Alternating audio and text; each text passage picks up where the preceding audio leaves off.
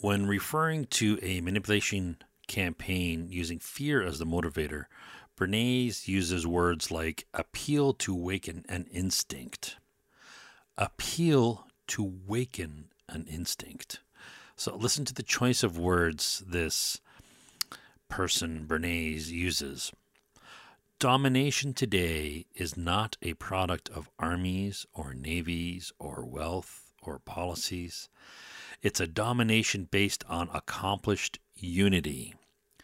And the fact that opposition is generally characterized by a high degree of disunity. Divide and conquer. So, domination, right? Domination.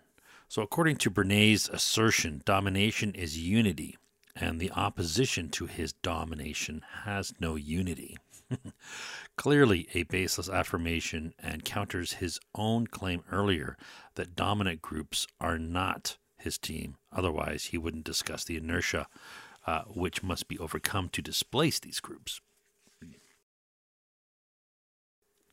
Also, Bernays' choice of the word opposition is interesting. It's not this island of people and, and other people on another island coexisting, you know, respecting each other's rights, you know, to their own values and beliefs. It's domination. Domination. And they are the opposition to his domination. They must think and believe what he, the PR agent, tells them. This is the mindset of PR as demonstrated by the godfather of PR himself, Edward Bernays. To keep this in context, right? So, in the context of this this book uh, on manipulation, despite Bernays talking about displacing dominant groups instead of their opinions, his words could be interpreted to mean a goal from the perspective of the uh, manipulator. That is, portray your client's propaganda as if it is the dominant group's opinion. So we see where all these things are starting to align now when he's referring to dominant groups and domination, right? Is, is, is that the, the defensive goal, or would this be an offensive goal of public relations? It doesn't sound too defensive to me. So, like a lot of manipulation, it is both offense and defense, you know, for the manipulator. It's it's offensive as it is uh, attacking the target's minds, and it's defensive as anyone who challenges them may be seen as the lunatic fringe who is attacking the dominant position. So they can easily pivot from one position to another. Whether it's actually the dominant position or not is irrelevant if the targets think everyone else believes the emperor is wearing nice new shiny clothes. So, cunning, if this is exactly what he means. It might be, it might not be. I think it probably is, though. I suppose it's just a, a variant of the uh, fallacious appeal to the masses. These are, it feels like it, right? So it's, instead of just everyone else believes X, you know, everyone believes X, and if you question or challenge X, you are a lunatic fringe conspiracy theorist. Now, this is stuff we see all the time. And uh, it's a fallacious appeal to the to the mass with an ad hominem of any opposition, more of a, a complete attack, right? Offense with built-in defense. These people obviously are getting paid a lot of money. They sit around boardrooms, so they're not going to just use one, you know, logical fallacy. Obviously, they're going to have a structured attack, which is, you know, I don't know, would you call it cunning, or is that just business? it's just business. So, regardless, this apparent hostility to dominant groups is a common trait in uh, losers, you know, uh, or people with low self esteem, individuals who view themselves as the out group. I see this appeal to the uh, to losers in agitprop in the movies, in the arts, in songs, in writing. You know, you think of uh, Beck uh, his song "So I "Soy un perdedor," like I'm a loser, baby, so why don't you kill him, right? So you know, yes, we all lose at times. That's life, and that's learning. We all have antagonists. There may even be many, but that does not make us losers. It's common uh, trope that the, you know, the weak shall inherit the earth. I know it's the the meek shall inherit the earth, but there is no difference really, you know, between meek and weak, right? Meek easily is, you know, imposed on, submissive, and weak just means lacking strength. So there really isn't much difference between the words meek and weak, even though there there is, you know, recognize there is a difference. It's more refined. So meek is more a uh, a mental weakness, whereas weak can be both physical and mental. You might be physically weak just due to lack of muscle or illness, uh, sickness, who knows. But uh, meek is a something you can change, or maybe some people can't. So people uh, can argue, or have argued perhaps, that the uh, the meek choose to be docile and that's because they are, you know, mental weaklings. If they weren't, they wouldn't be meek, that is, easily imposed upon or submissive, as per the definition of meek. So there are tropes about the, the weak fighting back. You know, it goes back centuries. You know, the comeback kid, the underdog, Revenge of the Nerds, you know, Hulk Hogan shaking his fists and standing up after he took a wicked beating, you know. Uh, such a, a, common every fight, right? Especially the big ones, you know, or or or any other fight movie like Rocky or, or any fight movie, right? Or any battle, right? They get they have to get they can't just fight and win. They have to get defeated and and they have to come back, right? They have to and, well, the nerds, I guess, were meek to begin with, so I, I might be conflating uh, getting beaten up and being meek. But um, there are, uh, you know, these movies are, and, and, and, books and whatever, songs even. Rush has stuff about that. So they are inspirational and, and fun, you know, to see the the outmatched win, right? The uh, the what do you call it? The uh, what's that guy? Uh, David and Goliath, right? So the uh, it's unexpected and it makes for uh, a more interesting entertainment like karate, you know, it's boring to fight someone who doesn't fight back. It's, and it's boring to watch someone who's clearly superior fighter. Just you know, there's no challenge. This is what's there's no. It's like two horses racing. Who cares if one horse is way back and the other horse is way in the lead? It's boring. It's the neck and neck, literally horse races that are more interesting. But I'm conflating again the the loser part with the hero part. Losers uh, stay losers if they don't get back up to fight. Heroes are also not losers if they uh, didn't face, you know, uh, superior forces, or at least have a low probability of winning or succeeding in their challenge, quest, or goal. So Bernays simultaneously attacks the dominant group while arguing there is no dominant group, while fighting to be, you know, the dominant group. I, Bernays, I'm the dominant group. So it could just be, you know, situational activation, situational activation of antithetical values and reasoning to evoke negative emotions. what a mouthful of bullshit, right? So his fallacious logic, that was my my expression. that was my bullshit. I don't want him to take credit for my bullshit. So his his fallacious logic of stereotype uh, projects traits onto whomever he claims is dominant while his fantasy is to argue that they do not exist. So, am I qualified to psychoanalyze Bernays? Well, I don't think anyone is qualified to psychoanalyze anyone else. It's it's a it's a it's a faux pseudoscience. So, but we can use our powers of observation and make best guesses, understanding that that's all they are. So, my uh, my post secondary uh, education is is mostly hard sciences and, and math and electronics. So that doesn't really make me qualified, right, in the in the soft sciences. but again, I don't think anybody's qualified in the soft sciences. So is is Berna is, is Bernays perhaps more qualified than I am, if you think, right? Because we're talking about him and he's talking about the soft sciences. So is he more qualified to discuss public relations? He went to school for agriculture. so, so to all those uh, arrogant idiots who pray to the dark tower of PR and who call, you know, Aggies, rubes, you know, their evil messiah in that dark tower is an Aggie. the irony is thick. So, Bernays conflates dominant groups with institutions. I went over institutions in quite detail in uh, in the Gustav Bon podcast, which was nine hours.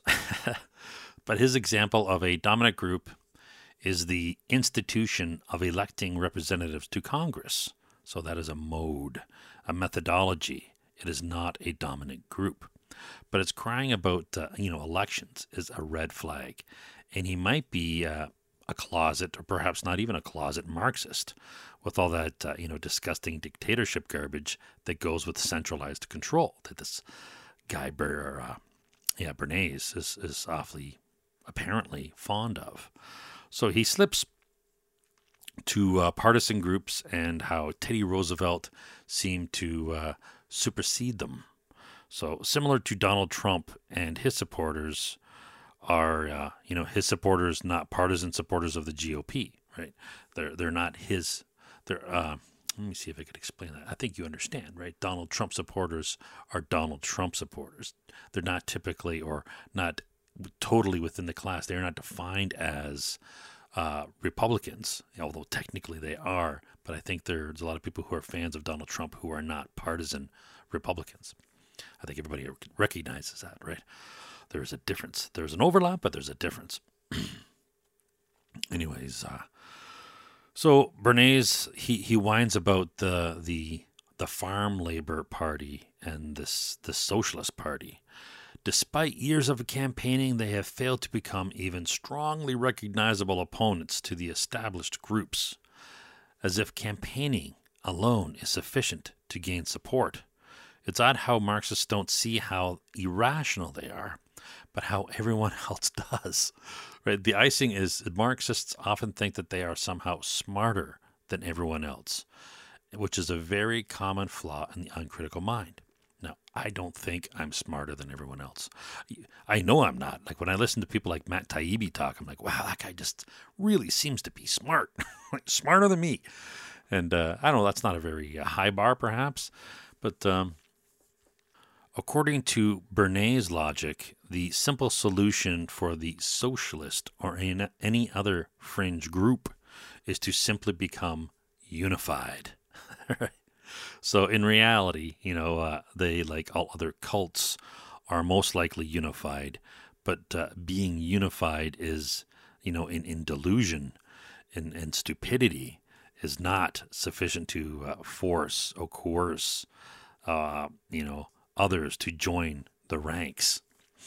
So it is. Uh, it's not a coincidence that these fringe cults advertise to the meek, the mentally weak, you know, layers or losers of society. You know, this is a safe place for all the misfits, right? Everyone can feel like a misfit at times, right? And everyone is a misfit at times because we are not all part of some collective monolith, right? Of course, we're not going to fit in. Of course, we're going to have differences because we are not all the same thing, right? We're all unique. You know, what makes one misfit, uh, what makes one a misfit is not having the courage to embrace the uniqueness. So, if you want to use the word misfit as a derogatory, right?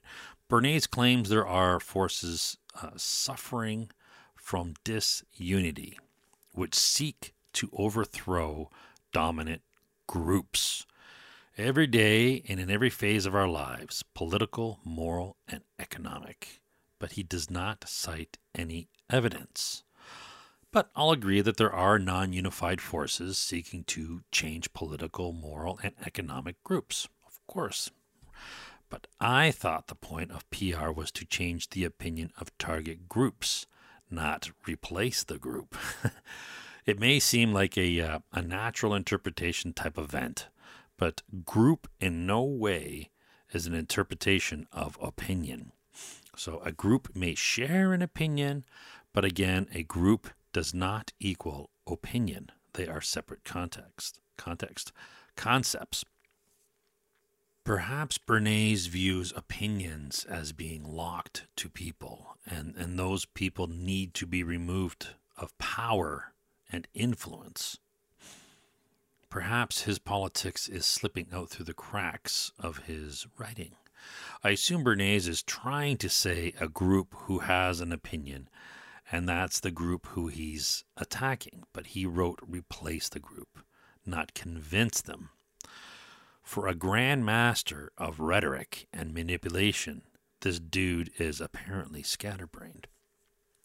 I could be missing something. It wouldn't be the first time.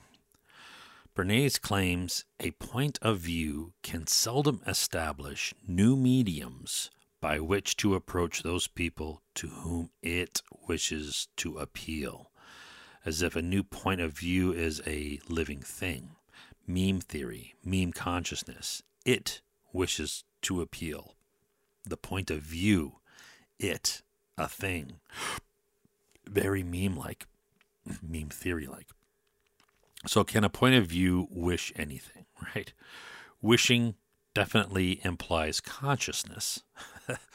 Personification is a tool of rhetoric. Maybe Bernays is just trying to be flowery with his writing.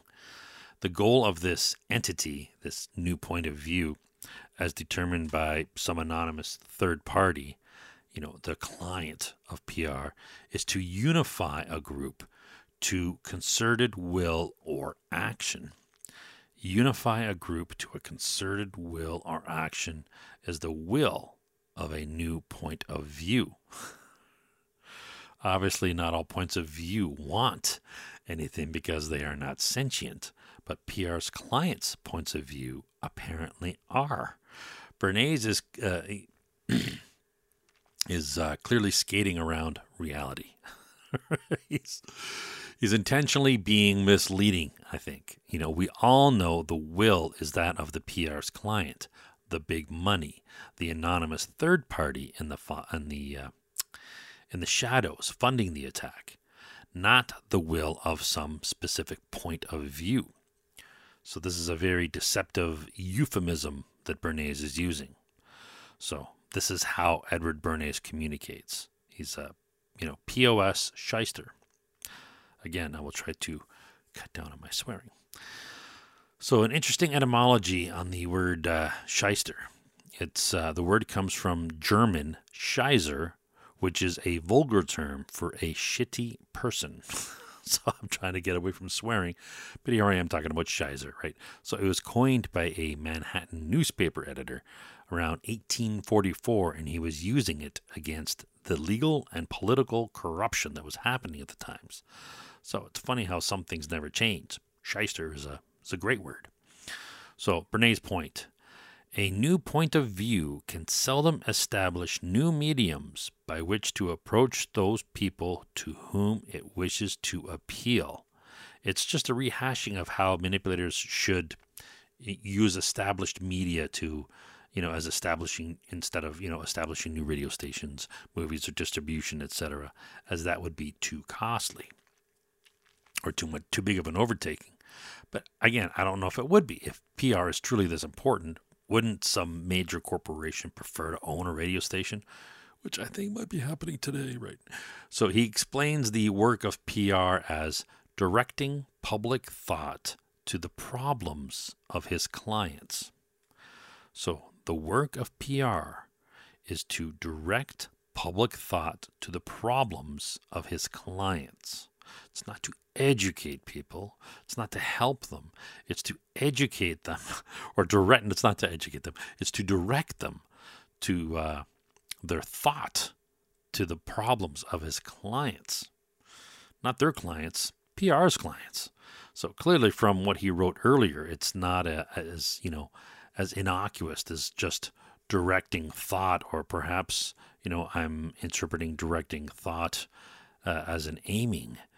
But uh, let me direct your attention to the drapes, right? Uh, direct as in point. You know, there's the drapes. Look over there. Let me direct your attention. But Bernays may mean direct, as in control, as in a film director controls the movie set, or a director of operations controls the ops. This is more likely what he's talking about when he says direct, right? That kind of direction. Let me direct your attention. Not so much. I am directing this operation. That's more what he's thinking. I am directing your opinions. I'm not pointing them out. I am controlling them. So, uh, to direct the target's thought, you know, to govern the operations, to to manage. That meaning would seem, you know, more plausible in a book about manipulation. Manage the target's thought to that of his client's problems. Bernays is using the cognitive distortion uh, or cognitive error of minimalization or minimization. Is there an L? I think it's just minimization, right? It's not minimalization, it's minimization of his uh, nefarious deeds. Uh, an interesting observation is Bernays mentioning a hundred years ago now the uh, the narrowing down of the numbers of newspapers, and he was complaining that it points to the imminent danger of a news monopoly in the United States. Wow. For a creature like Bernays to be worried about news monopolies, it must be a really bad thing. Or is this crocodile not worried about it, but secretly rubbing his hands together in anticipation and sort of, you know, um, signaling to his his audience of so-called elites, look what's happening. If you guys work together and we get a monopoly going, we can totally control the idiot public, right? Or is he lamenting, perhaps, that it might be harder for a PR huckster to gain access to the news if the owners don't want PR's client's narrative to be broadcast? Like today with Twitter, with uh, Elon Musk, all the the PR monsters are writhing in agony and in the sunlight as as he's making it difficult for manipulation and disinformation and and honest misinformation, but it's mostly disinformation that the PR people are working on. So this could be a lament, right? He's he's lamenting. Bernays is lamenting the the potential future uh, Elon Musk's of uh, Twitter. So could be or all the above, right? So he writes. The PR Counsel must subdivide the appeal of his subject and present it through the widest variety of avenues to the public. Why he writes subdivide the appeal as opposed to just divide is unknown, as subdivide means to you know divide something that has already been divided. So he's subdividing something that's been divided. So how should we interpret a divided appeal? Not broad strokes, but targeted messaging to as many different targets as feasible. How Bernays classifies those divisions, he doesn't say, but we can assume they are stereotypes of groups, as he did explicitly say, use stereotypes. So, who, uh, we are also to guess that he means framing the narrative conducive to a nature lover for nature magazines, family oriented to a woman's magazine, object oriented in a man's magazine, you know, competition oriented in a sports mag, etc. So he writes that targets accept facts which come through existing channels, new things in accustomed ways. So there's a secret right there. So the new information has to come through an established channel. So they have they have to use medical journals to give out new bogus medical information. So that would mean that the medical journals would have to be compromised to public relations in order for this system to work. Regulatory capture, right? Um, and the whole it's it's amazing. It, it's hard to believe, but anyways. More importantly, Bernays writes the uh, they have neither the time nor inclination to search for facts for uh, that are not readily available to them. Let me read that a little smoother. They have neither the time nor inclination to search for facts that are not readily available to them. That's what Edward Bernays wrote. Why would he write that? They have neither the time nor inclination to search for facts that are not readily available. The implication is that he would be uh, concerned if the targets bothered checking the facts, right? Why would he even mention that, right? Today, fact checkers is just another euphemism uh, for the manipulator. It's just an ever another avenue, another vector of attack for the manipulator. Who's checking the fact checker, checkers, right? Quis custodiet ipsos custodius, right? Bernays uses the uh, the fallacious appeal to the expert citing himself as that expert tries to sell the reader on the need for his so called profession. The fact he is trying so hard to sell PR, so hard, he may not, you know, believe in the need for it, right? Otherwise, he wouldn't really need to be pushing it, right? He would just be demonstrating the self evidence, the self how self evident it is, you know, um, needed. Regardless, it's off putting to be sold something. One word that Bernays introduced me to was interlap, which is a more accurate meaning than overlap, as overlap means to cover, whereas, you know, when we think of a Venn diagram, interlap is more precise. It's not covering it, it's just interlapping, right? It's it's transparent like two lenses over top of each other interlap. They don't overlap. One doesn't block or obscure the other one. You could still see through it, so it's an interlap. So Bernays mentions the flexibility of human nature as an aid to PR necromancia. The flexibility of human nature as a vector of attack. So the PR scumbags target the open minded. They target the closed minded too, but to use an open mindedness as, as a vector of attack is so loathsome.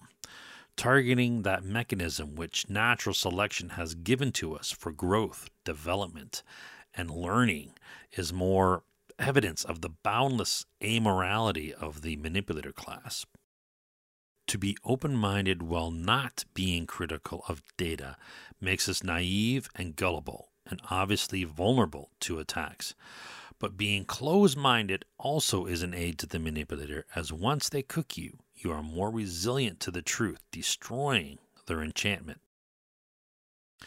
The only viable path is to be open minded and be very critical, especially of the regular channels of manipulation the news, the experts, the movies, the theater, radio, politicians, ads, religious leaders, schools, and even museums, according to Bernays. And today in Ottawa, the there's a the museum that's there has been compromised extremely. They are so racist and bigoted now that they are banning people based on skin color, and I believe they fired people based on skin color. This is how overtly racist the system has become today. So, Bernays gives us another of his definitions of public opinion as the product of individual minds. I'm glad to see his recognizing uh, of the individual, though he still is asserting a public opinion, which is the same old shtick. The product of individual minds implies the result of a process. If he was meaning the sum of individual minds, he should have said sum as sum and product are two different concepts. How would you multiply minds? To think of it, right? The product. How would you multiply minds? You could add, I could say you could add multiple people together. How do you multiply? So perhaps he's he's implying the power of his fantasy public opinion is more powerful than simply the sum of individual minds. This could be. Most likely, he just means public opinion is manifested from the collection of individual minds. But as we know, everyone has a unique mind, unless they've been conditioned by some external force and are now a collective of like minded zombies. Hmm, maybe. So, even then, as we've all been through school and know the conditioning doesn't stick to everyone evenly, I was a top recruit, as I said, in basic training. Was I the most conditioned? I would say not. Just I knew, uh, you know, I was there for them to teach me some crap and for me to do what they said. I knew this wasn't a permanent state, so I did what they said. Right? It was it was more theater than conditioning. Right? It was the opposite of of rocket science. They said sleep, you sleep. They said run, you ran. You know, they said salute this guy, you salute that guy. It's not rocket science, right? Not too hard, right? I remember uh, what's his face, uh, the actor who played uh, Obi Wan Kenobi, uh, Alec uh, Guinness, talking about his time in the military and how it was theater. For he used uh, he used that for Lawrence of Arabia. Could Bernays mean public opinion as just the collection of a vast and diverse set of opinions? That would make the most sense, but that would make the concept of public opinion meaningless, as a collection of infinite variety is infinitely varied, and not a single opinion, despite framing it and naming it as such. It should never be uh, singular, it should always be plural. The opinions of the public, public's opinions on the matter. Right? I don't know if you pluralize the public's. I guess you could do, right? But definitely the opinions should be plural. So the singular fantasy garbage has to go. It's distorted. But Bernays is voluntarily handicapping himself. It's self inflicted with the, the error of stereotype. So it makes sense from the outside. They would be blind to all the uh, fallacious, to that fallacious heap.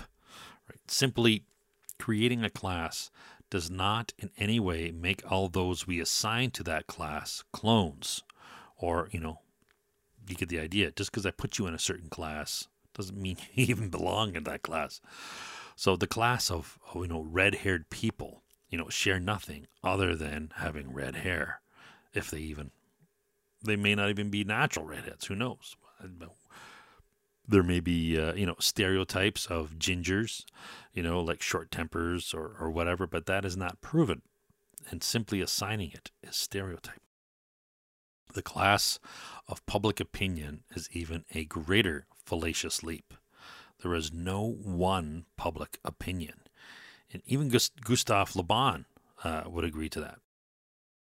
Just because we may think a stereotype could fit doesn't mean that it's the truth. Just like the, the Kuleshov uh, effect in, in film editing, what we project onto others may not be objectively true just because you it looks like that person is thinking that or feeling that doesn't mean they actually are. when you watch a movie, you know, do you see the actors acting and notice the cuts, or do you fill in the gaps and create the illusion of a uh, continuous story in your mind? It's actually quite funny to realize the actors are acting on a set. You know, in, in better movies, it's it's almost impossible to to miss in crap you know, low budget films, which makes it hard for us to melt into the illusion of the story. That's the, the movie magic, the you know, the illusion, right? The magic of the movies is being taken away, transported away, right? But when you if you consciously look at the actors and think they're acting and and, and it, it's actually quite humorous. So anyways, it's sad that the uh, the field of crowd psychology started with the, the garbage from Gustave Le Bon and PR uh, with Bernays. Uh, Bernays claims individual minds make up the group mind. Prove to me the existence of this group mind, Edward. Also, define it. Like it's a Carl's Jung, uh, his uh, collective mind uh, Le Bon's crowd or just some other sample of people who happen to all agree on something, right? It's what is it, right? Bernays doesn't try to prove it because it doesn't exist. There is mimicry and other behaviors exhibited by some, but a crowd mind is only asserted. I could see there being a critical mass of people with, you know, shared opinions or values as a group, but why not just define them as a class that share that specific value? right? If we look closer, we we would see a group in that class that has this value and believe X. The more we try to precisely define a class, define a class, the fewer and fewer people are in it, eventually ending with the individual. Again, we can do the wide spray, accurate broad strokes of people with two eyes, and uh, you know we'll have many hits. But the higher the precision of, of describing any one person in that class, the lower the accuracy of describing the entire class. We may be tempted to make Bernays, you know, his definitions more precise, but then we would be falling uh, into the the dangerous thinking of assumptions and and and filling the gaps. There's too much of that already, and vague writing forces the targets us to adopt that mode of connecting the dots for the manipulator. Those connections most likely being phantom connections, and the whole chain of thought being a false premise that feels true because we reasoned it out ourselves by making those phantom connections. So we have to err on the side of literal meanings and hold things as undefined that are not defined. For example, Bernays writes The established order of things is maintained by the inertia of the group. The established order of things is maintained by the inertia of the group. What order? What things? Which group? a ghost. I can connect the dots for Bernays in my imagination. For example, I could think of people farming or how our culture, you know, line up for things that and think that is maintained by all who comply with the concept. But that group is only homogenous in terms of their compliance with those lines. But the established order of things implies a much grander scope of things in some great order, and this overreach of concept is maintained by the group, which also implies a vast group if it's maintaining the order of things, right? All things. If one quickly skims and, and allows their minds to connect the dots, it seems reasonable uh, prima facie but it's a sleight of uh, hand trick, right? A sleight of hand that uh, with words, a sleight of hand with words, rhetoric, right? Deceptive language, a sleight of hand with cognition, right? an illusion, an intentionally deceptive cognitive illusion.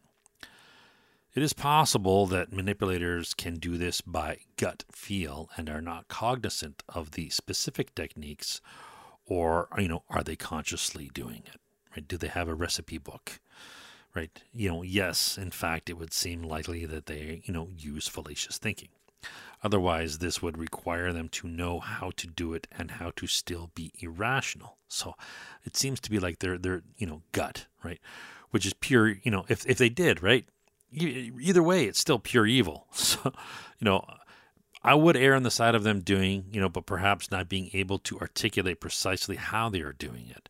They are instinctive manipulators. So, and again, not all manipulators are the same. I don't want to stereotype too many people. Even in the context of Bernays writing a book uh, selling manipulation and evil to the greater evil, I would still lean towards, you know, him being a deceptive POS but not totally cognizant of the specific fallacies and cognitive illusions he's pulling on the reader. Probably because he's faulty, uh, his, his faulty reasoning allows him to unwittingly pull those fallacies on himself. So to Bernays, it's just good thinking. It makes me wonder what, you know, cognitive fallacies we are all pulling on ourselves, which we think is good thinking, or too lazy to look at critically. Bernays claims there are three factors PR can use to change the order of things. So he wants to change the order of things, not just change people's opinions, but now he wants to change the order of things. So these are those three. Number one, interlapping groups. Number two, continuous shifting of groups. Number three, changed physical conditions to which groups respond physical conditions, not mental. Physical conditions. So he claims these vulnerabilities are brought about by the inherent flexibility of human nature. Accuracy versus precision is more complex than just shotgun versus rifle. That is only the one way projection. There is also another side of it the perspective of the receiving end, and yet another perspective of the impartial third party observing the whole interaction. So if we think of like a floodlight uh, on a shining into the forest in our backyard, you know, it might hit an owl in a tree. And if we're trying to describe an owl to a young child, we might broadly say, the owl is in the light, which is 100% accurate, but not very precise because there are many other things also in the light the lawnmower that ran out of gas, the old pickup truck that was parked there 10 years ago, the pool, the barbecue, the parked helicopter. You know, you get the point, right? The kid may not know what you mean by owl, so we might pull out a laser pointer, you know, from our keychain or whatever and point to the owl's beak and say, see that? That's the owl. The kid may now uh, realize all the uh, the superfluous crap is not the owl, but if they, you know, if they're an idiot, they may think the uh, the owl is only the beak the laser is pointing to. So one can be uh, very precise and accurate and still be wrong. We might be overly precise, right? It's scope. It's a, it's a scale issue. It's a framing and naming, you know, too high of precision. And we're no longer talking about the concept of owl. We're talking about the concept of a beak or proteins or molecules or atoms or quarks or whatever voodoo universe is down there at the Planck length, right? So, you know, I may be conflating uh, precision with scale, but uh, you get the point. Uh, overly precise maybe is just a, a scaling issue, right? So we need to back out a bit and see the entire owl and define what the limits of what an owl is. So the outer edge of the feathers, perhaps, but even then, we need to back out to its habitat, right? The scale and scope. Things are not in isolation, right? It, it can't exist without the air and the environment the food where it's living, right? So it's critical that we use the, those definitions and scales in consistent context Otherwise, we're overreaching our definitions of models or whatever the case may be. In this case, owl, right? It's not in isolation.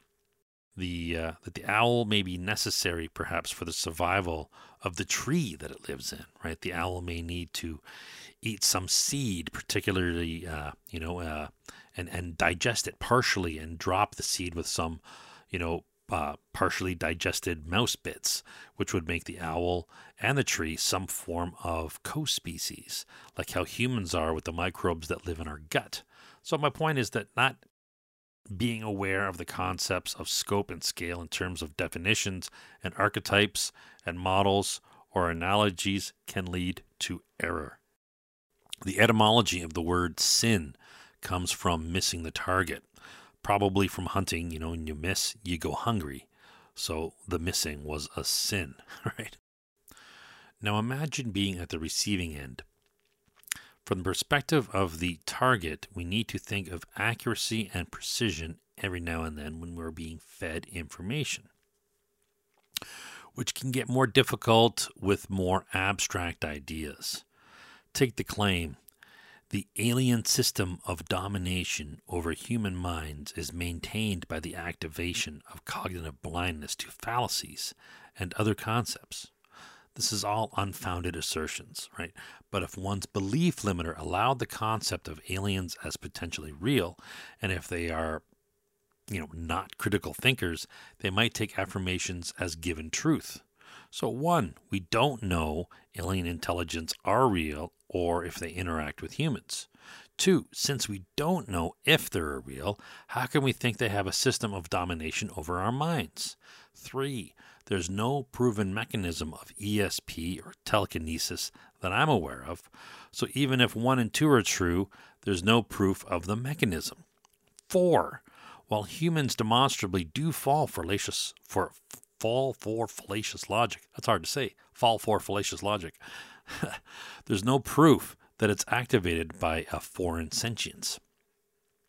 All those assertions are baseless without evidence and not very believable because I have placed them outside uh, most people's belief limits. So the faulty logic is evident. But if I gave the same example with more believable factors using the same false logic, a lot of people would make false connections via their personal anecdotes or imagination and believe it. So I'm not a skilled manipulator. So it's difficult for me to come up with an example of all the uh, complexity and nuance of form that a master manipulator would. It's like describing the Mona Lisa to someone. I could draw a crude representation of it. I could see the complex and nuance, but I need to develop a more sophisticated vocabulary and expand my schemata, my, my mental library of concepts to articulate it more precisely and within the proper scope. We hear people say, I can't describe it, but you'll know it when you see it. it's part of the human condition to notice phenomena before we have a definition of it. And it's a challenge to share a concept we don't have a precise definition of like the concept of a new monster. We may catch a glimpse of its beak, we might see its droppings and only hear it in the darkness. We need to catch it and study it to get a better uh, concept, to grasp what this thing is. And even then, we may not be able to convey the concept to someone from the city who's never experienced the dark night. Add to that the different disinformation crowd that may try to tell the uh, the the other fellow citizens that they uh, there's not a new monster. It's just a duck, the creature that we've all seen. Right, so you get you, you're actually facing this kind of stuff as well when you're trying to give new uh, new information. So the first attempts are often crude and approximate and full of errors, but that shotgun technique can be refined with reasoning to a highly precise point. Hubris and arrogance prevents us from thinking our crude first attempts, you know, can be wrong. More so if we happen to hit a bird with our, you know, wide net shotgun approach. This is most likely what's happening with Bernays, though the deceptive, fallacious mode of thinking is complex, and it's hard to believe occurs without an intentional effort. Though this could be uh, just a natural selection of memes or modes of manipulation, right? The patently false concepts, you know, the obviously false concepts and, and arguments fall away and die and wither. And, you know, only the crafty, effective ones remain because those are the ones that are effective. It's like an infinite number of monkeys writing. One will eventually write Hamlet. Or I guess if there's an infinite number of them, an infinite number of them would eventually write Hamlet. Infinity is bizarre. There have been a ton of critical thinkers before me who were orders of magnitude more intelligent. How come their observations, you know, were not sufficient to destroy the persistence of bogus reasoning from the likes of Bernays? The fact we all know people who clearly made it through adulthood with decent careers and normal lives yet are clearly not critical thinkers, indicate there is no powerful force to get us to think critically. Just, just, just enough to survive is all you need, and you will survive, right? Which is bizarre. We learn the minimum necessary to get us through the life of this epoch and don't bother wasting energy trying to find out what is true. Conditioned monkeys by malevolent forces or just efficient thinkers who only attain the minimum cognitive powers necessary to achieve the goals of social norms. Vast errors can be accepted if they have no noticeable impact on survival. Apparently, there's a proven conditioning and manipulation admitted by people like Bernays and the authors of PSYOPS manuals that exist. so, we don't want to admit that we are capable of being manipulated. I understand that. But the evidence is overwhelming, and we would be delusional to ignore it. Things that are obvious to some are invisible to others. Do we see things that are not there, or are they blind? When we have cooperation by perpetrators, we have our proof. the difficulty is in getting those blind people to see. Is this a, uh, a futile venture? It might seem so. Also, just because we're self critical, that does not prove that we are correct about anything. I can be wrong about absolutely everything just because I'm being self critical. You know, we use abductive reasoning the majority of the time, so there's a high probability we can be as wrong as the idiots I am critiquing. I feel my mind circling back to the same concepts. Could this circling back or repetition be some form of self deception? some affirmations of a random or worse false concept. Like I witnessed with my buddy with PTSD who claimed Jesus was going to return and kill two thirds of the Jews. He repeated the, the, the like a mantra. They're going to come back. He's going to come back. It was weird. It was like spooky. Anyways, but perhaps best effort is all we can do. Do what you can, right? Try right? But uh, back to Bernays. His, uh, his three factors to manipulate the target are interlapping groups, continuous shifting of targets, changing physical conditions to which the group respond. So, Carl Jung is, is a laugh to read, but I get disappointed with his baseless assertions. He sees phantom connections and repeats it like gospel. It's very disappointing. Hypothesis is not proven fact, which one would think is obvious, especially to the likes of Carl Jung. But sadly, even the revered minds in our species, or subspecies, depending on how you roll, are infested with garbage logic. Bernays argues against the claim no one has made.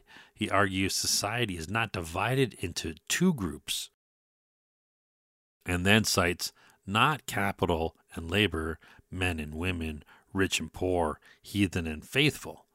Well, one can put people into classes and divide society into those classes men, women, rich, poor, heathen, faithful. Well, of course, and there are others who may not fit into our fabricated class or arbitrary group, such as children in the class of men and women, middle class in the uh, rich poor category, though heathen and faithful may cover everyone because, from the perspective of the faithful, any, anyone who is not faithful is defined as a heathen. right? It is black and white for some. Bernays then argues that a class is not a homogenous group. So holy crap, he does know. you know his his overgeneralizations are an error, or does he? He makes an example of the class of business owners not all agreeing on tariffs. I'm glad to see Bernays now recognizes classes are not homogenous groups, but I'm suspicious about this apparent change in tack. Bernays has an unnecessarily retarded way of seeing things. When discussing the, mo- the non homogeneity of the class of, of workers, he writes Workers do not consist of a homogenous group with complete identity of interests. okay. With complete identity of interests. What a retarded way of saying with all the same interests. So do not let your guard down just because Bernays finally recognizes the heterogeneity of the public. He also writes The public consists of all sorts of conditions of men, the particular kind or condition depending upon the point of view of the individual who is making the observation.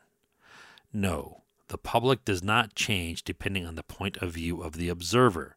The public remains unchanged. The only thing changing from the perspective of a third party is the observer of the public, their interpretation. So is Bernays targeting observers of the public or the public? Is it the observers or the public? Or is it uh, people's observations of other people? So he's definitely slept back into his uh, rut of stereotype. This could just be him telling the target audience of so called elites that they are incapable of determining the particular kind of men that make up the public, and therefore they need the professionals in PR who have the magic crystal ball which tells them what the Oracle of Delphi, you know, says. Bernays makes shotgun claims of groups of people existing, right? Of course, there are groups but they are arbitrarily categorized by geography, family, ancestry, occupation, education, etc. Each class in no way implies homogeneity beyond the definition of that class. Anything assumed beyond the limits of that definition are obviously stereotype. That's not to say, you know, we can't use inductive logic of statistics if we have a large enough data set to extrapolate things. Like, say, dentists have the highest rate of suicide of any profession. I don't know if that claim is true or not, or just an urban legend, if it's based on sound research, research, or just BS assertions. But if it's from a valid study, you know, we could cite that study and the date and then speculate from there. There might be other things. It might not be that they're dentists. There might be something specific to dentists. Maybe it's a a drug they use or something, you know, or, or who knows? There might be other reasons. It may not be because they're dentists. But again, the, the, quote isn't really specifically saying because they're dentists they have the highest rate of suicide.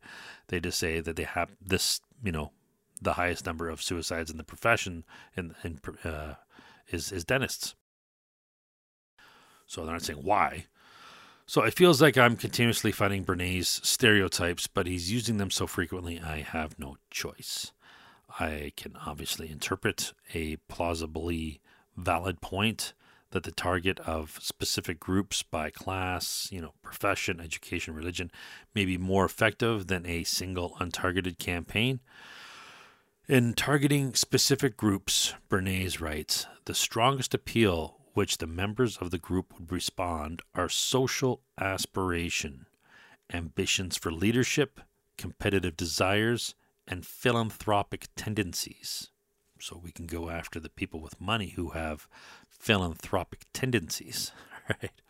So appeal to virtue signaling, you know, projection of status, proud member of an ideology, you know, humanitarianism. You know, you're a good person, aren't you? Right? So appeal to hierarchy, ego, ego, ego, intelligence, snobbery, uh, insiderism, uh, discriminatory elitism. Quality people buy X. Low class people do not use our product. right? Our colleagues believe X. Members of our secret society believe X. Bernays sees the, the light once again, a moment of clarity in the fog, when he writes Society is made up of an almost infinite number of groups whose various interests and desires overlap and interweave inextricably. In essence, Bernays claims the manipulator should create campaigns or attacks that appeal to the loves of the target music, art, money, power, sex, sports, expensive things, you know, based on likely presumptions. What is inexpensive that one could charge a lot for it because they're trying to portray elitism, and yet the general public schmucks could still afford it. Think coffee, Starbucks? they wouldn't do that, would they? Bernays makes a claim of the reach of the PR industry that I have a hard time believing, but he's referencing it as a regular course of business. In a campaign to intensify the interest in silk by a silk farm, not a lobby, a firm, just a single business, silk was projected as the embodiment of fashion to women's clubs. At museums, silk was displayed as art. To the schools in the same town, perhaps, silk became a lesson in the natural history of the silkworm. To art clubs, silk became color and design. To newspapers, the, the events that transpired, transpired in the silk uh, news became news matters of importance. Right? To the modern ear, we can smell bullshit when we read this out loud. Perhaps, he says. Suddenly it became hypothetical. to the schools in the same town. Perhaps. Perhaps. So was it was it an actual anecdote or is this just a hypothetical? Right? Bernays started with this happened and then drops. Perhaps it could be, right? If any of that crap did happen, I would like to know the methods used to get women's clubs, museums, schools, art clubs, and newspapers all to conspire and agree to do what public relations wants at the behest of their client, the silk firm. Right? Remember, this was specifically a story about a silk firm originally, right? Never mind the budget. Perhaps, uh, you know, Bernays is just a grifter who was full of shit. He claims the women's group were appealed to on the basis of its greatest interest the group. I guess the group would be an it, but I don't know. Seems very dehumanizing. School teachers appealed to as educators, written a hundred years ago, and PR still appeals to uh, teachers as educators, right? So, what about the museums, the art clubs, and the newspapers? Bernays claims the interesting outcome of this situation, if it even happened, is that progress, however Bernays defines that, seldom occurs through the abrupt expulsion by a group of its old ideas in favor of new ideas, but rather the rearrangement of the thought of individuals in these groups with respect to each other and with respect to the entire membership of society. So notice yet again, Bernays starts speaking of it as uh, as definite, specific situation that actually happened. The outcome of this situation then morphs into a generalization. a generalization based on his claims about what seldom occurs and what actually is going on based on his assumption, which is based on a case study of one, an anecdote that is stereotype in the extreme. I see one black man who supports uh, BLM plow through a Christmas parade of mostly white folks, killing and injuring dancing grannies. Does this mean all black people are mass murderers who hate white people, or Christmas, or parades, or dancing grannies? Of course not, right? Bernays might think so, as well as others who use his logic. But all we can determine is that Darrell E. Brooks Jr. Uh, is a mass murderer who supported Black Lives Matter. So, what is most plausible is that he was an exploited target of public relations via mass media, who was naive enough to be played. The news cycles pitting people against each other is going to have effects. I guess that's the point of doing it. So, in this case, with the Black Lives Matter garbage, is that simply to divide the people, to weaken us so that we can be easier targets? I'm curious as to how Bernays' most likely fictional deployment of silk art in museums and classroom curriculum change, as well as art club and newsroom manipulation, rearranged the thought of individuals. If this campaign even happened, I would think it's more of a project the narrative as prestigious, project silk as prestigious, you know, make it an ad campaign, and utilize as many avenues as possible though I'm very reluctant to believe a single silk company can change a school's curriculum just for a campaign.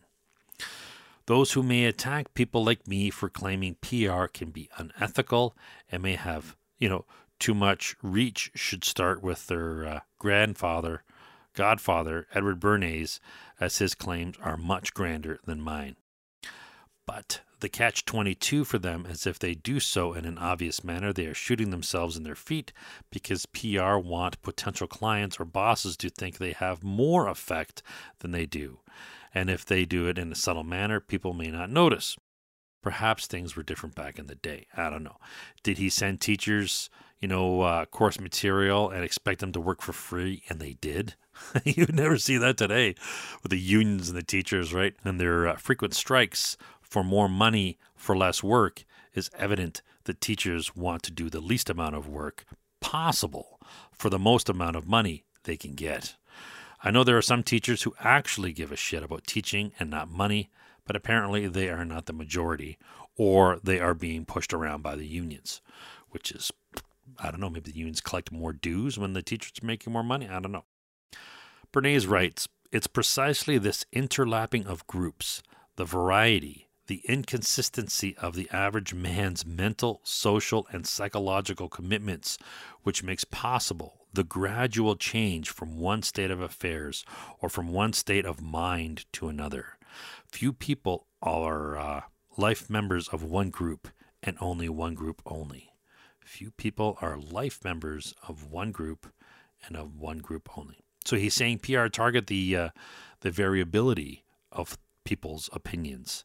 Their open mindedness is a vector of attack. In the context of interlapping groups, implies PR target open minded people with fallacious appeals to the crowd. He's also conflating the individual's opinions on multiple matters with inconsistency of all those opinions and all those of others who are somehow grouped with the target. Of course, individuals have different opinions, and some of those individuals are closed minded, some are open minded, some use valid reasoning, others fall for fallacious appeals. Bernays' reasoning is nonsensical and self admittedly based on stereotype. We've already established that he is an idiot. We are just seeking what methods he preaches and which of those have effect, and why and what defenses we can put up against them. You really get the impression Bernays is mapping others as a simplistic, uh, simplistic paper cutouts, and not as the complex creatures that we are, that are you know capable of deep critical thought, meta-analysis of thought.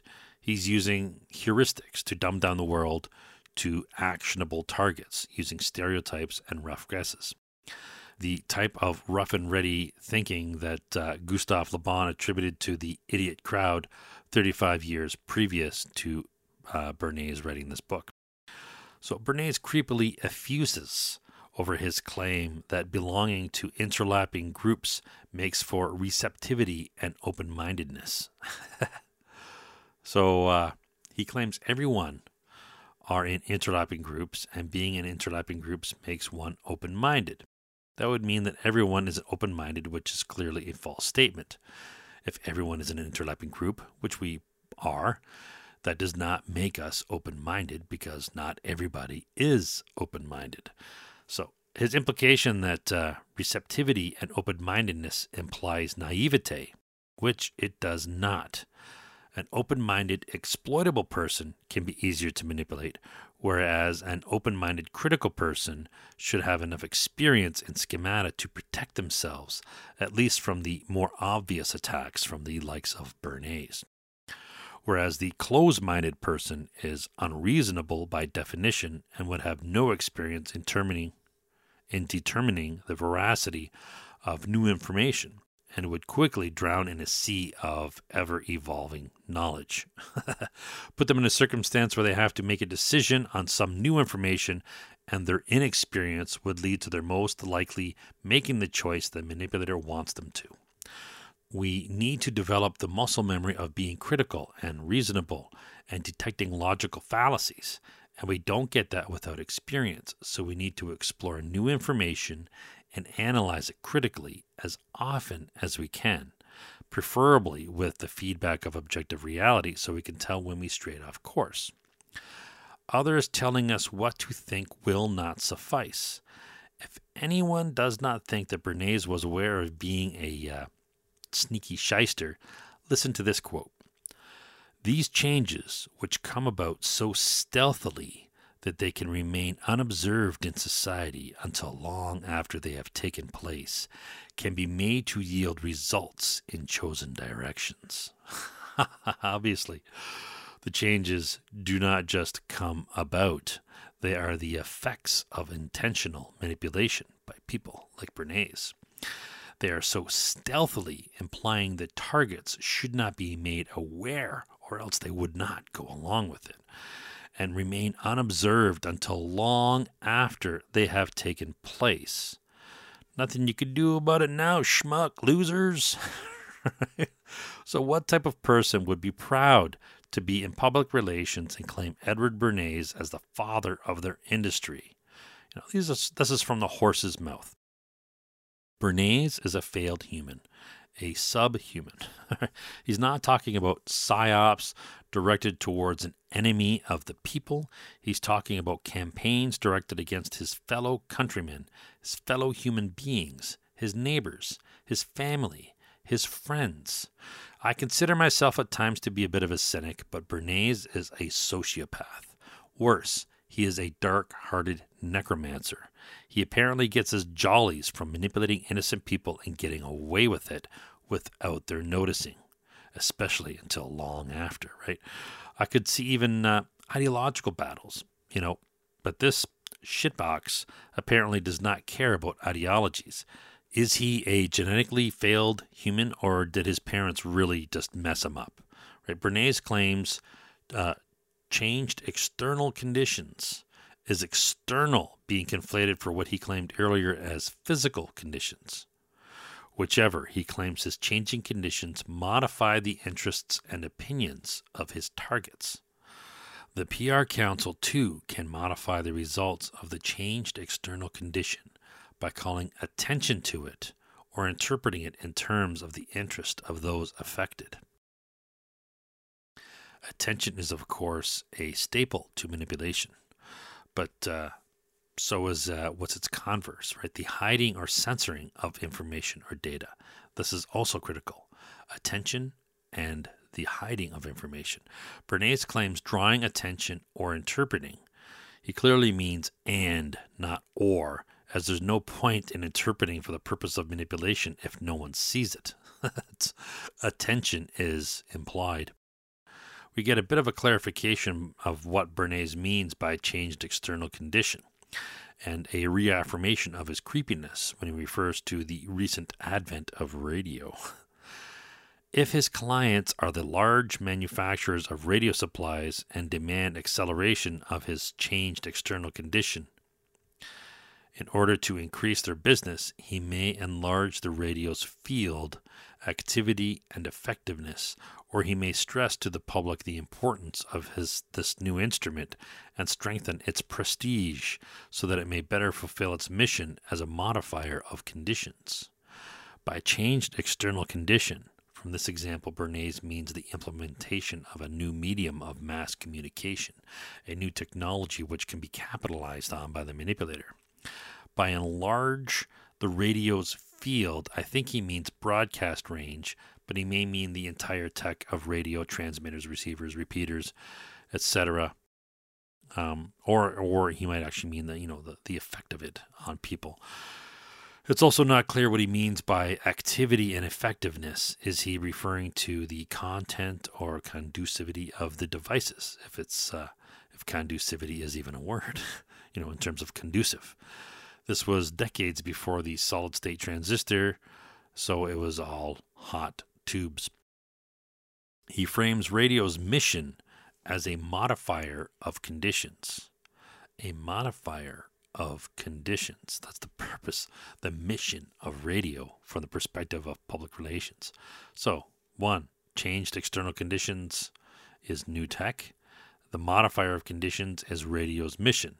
So, conditions appear to mean the perception of the public. So, is he using this as a euphemism? So, conditions may mean the condition of the target's opinion, and he also means conditions as in the environmental factors which can modify the target's thinking.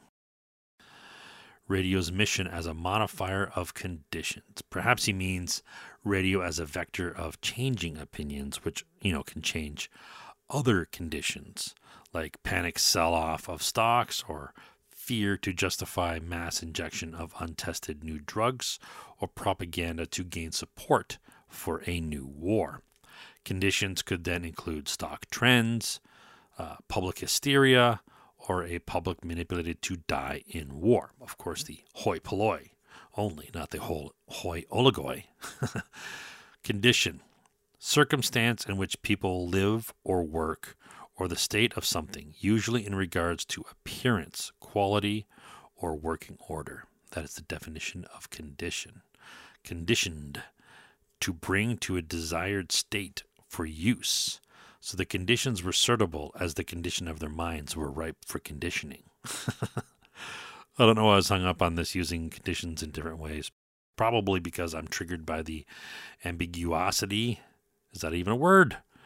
Neologisms ambiguosity, the ambiguity, as it's an indicator of uh, manipulation. Bernays writes that uh, changed conditions such as highest interest rates or high interest rates make it possible to change the opinion of the public by a bank to want more money in banks or to not pull it out.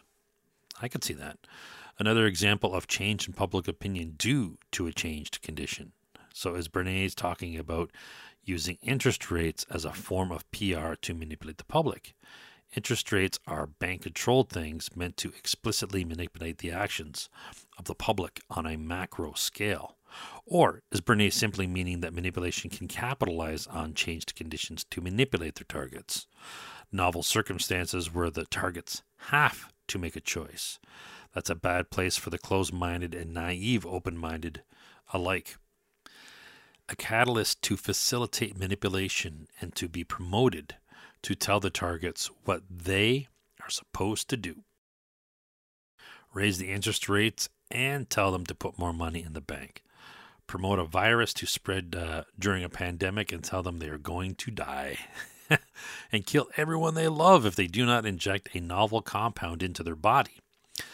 The conditions or environment is not solely responsible, it's just a setting which allows or facilitates the manipulation by those who perpetrate the craft.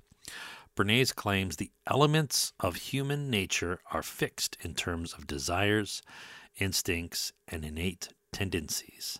The directions in which these basic elements may be turned by skillful handling are infinite. Creepy ass mother effer, right? These examples he gives are uh, instincts of self preservation, manifesting as a desire for shelter, lust, and hunger. He claims these fundamentals exert a coercive force. Interesting to say that, you know, people say sex sells, right? But it's really lust that sells. Ads don't use intercourse to sell, right? But the desire for a high quality mate, right? The the the lusting. It's the it's not the the actual act, obviously, of sex.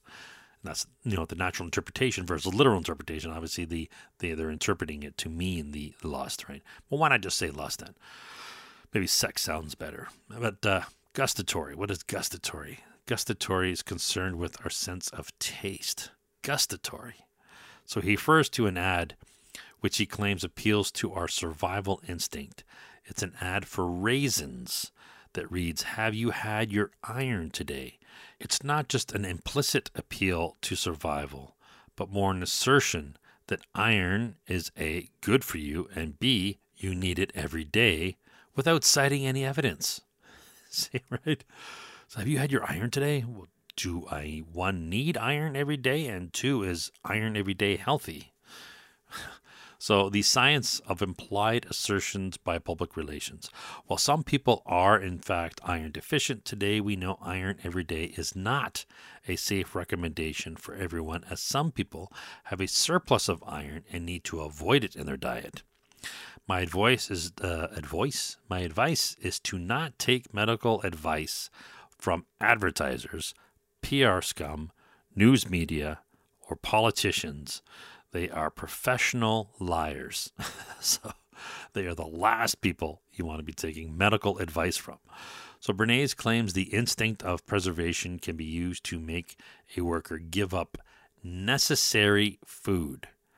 Necessary food so that he can have a little money to donate to a fund if he can be shown it's a safety measure. Self fear and safety to cause literally poor schmucks to give up necessities like food. They're not saying surplus food, they're saying necessary food. Necessary means they need it for survival. Right? I don't uh, I don't need to define necessary, do I? Right? So, can you imagine a PR campaign that pushes people to think the safety of their loved ones depends not on asking questions or for proof or for thinking critically, can you imagine something like that? Right? Bernays spells it out. PR counsel extract from his client's causes ideas which will capitalize certain fundamental instincts in the targets he's trying to reach, and then sets about to project these ideas and fears into the mind, regardless of what damage is done to the public, the sole concern being what the client wants as they are paying. It's their dime. Are there limits to what PR, PR, PR firms might do? A British PR firm called Bell Pottinger went belly up after exploiting racial divisions in South Africa simply to deflect attention from the corruption of these guys called the Gupta brothers and the president Jacob Zuma, and I'm pretty sure his son.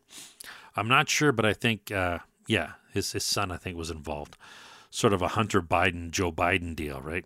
Yeah, we all knew about it before the election, despite the uh, collusion between big tech and news media and uh, the Democrats and who knows who else to have the story buried. Uh, the FBI, right? It's, it's disgusting the level of, of collusion and corruption at the highest levels.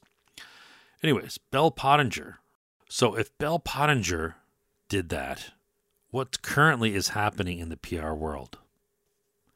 If a British PR firm stoked up racial division in South Africa just to distract the corruption of the Gupta brothers and the president, possibly his kid, or maybe his kid, I'm not sure exactly, but to hide corruption, a public relations firm stirred up racial tensions between blacks and whites in South Africa, knowingly, intentionally, just to distract so the corrupt Gupta brothers could get away with their corruption. Public relations firm, right? They did that, they were caught. What are PR firms doing today that aren't haven't been caught? So Bernays cites some uh, psychologist Bill McDougall, who classified seven primary instincts and their attendant emotions. So we have instinct, emotion. They are flight, fear, repulsion, disgust, curiosity, wonder, pugnacity, anger, self display, elation, self abasement, subjugation, sub- subjection, uh, parental love, tenderness.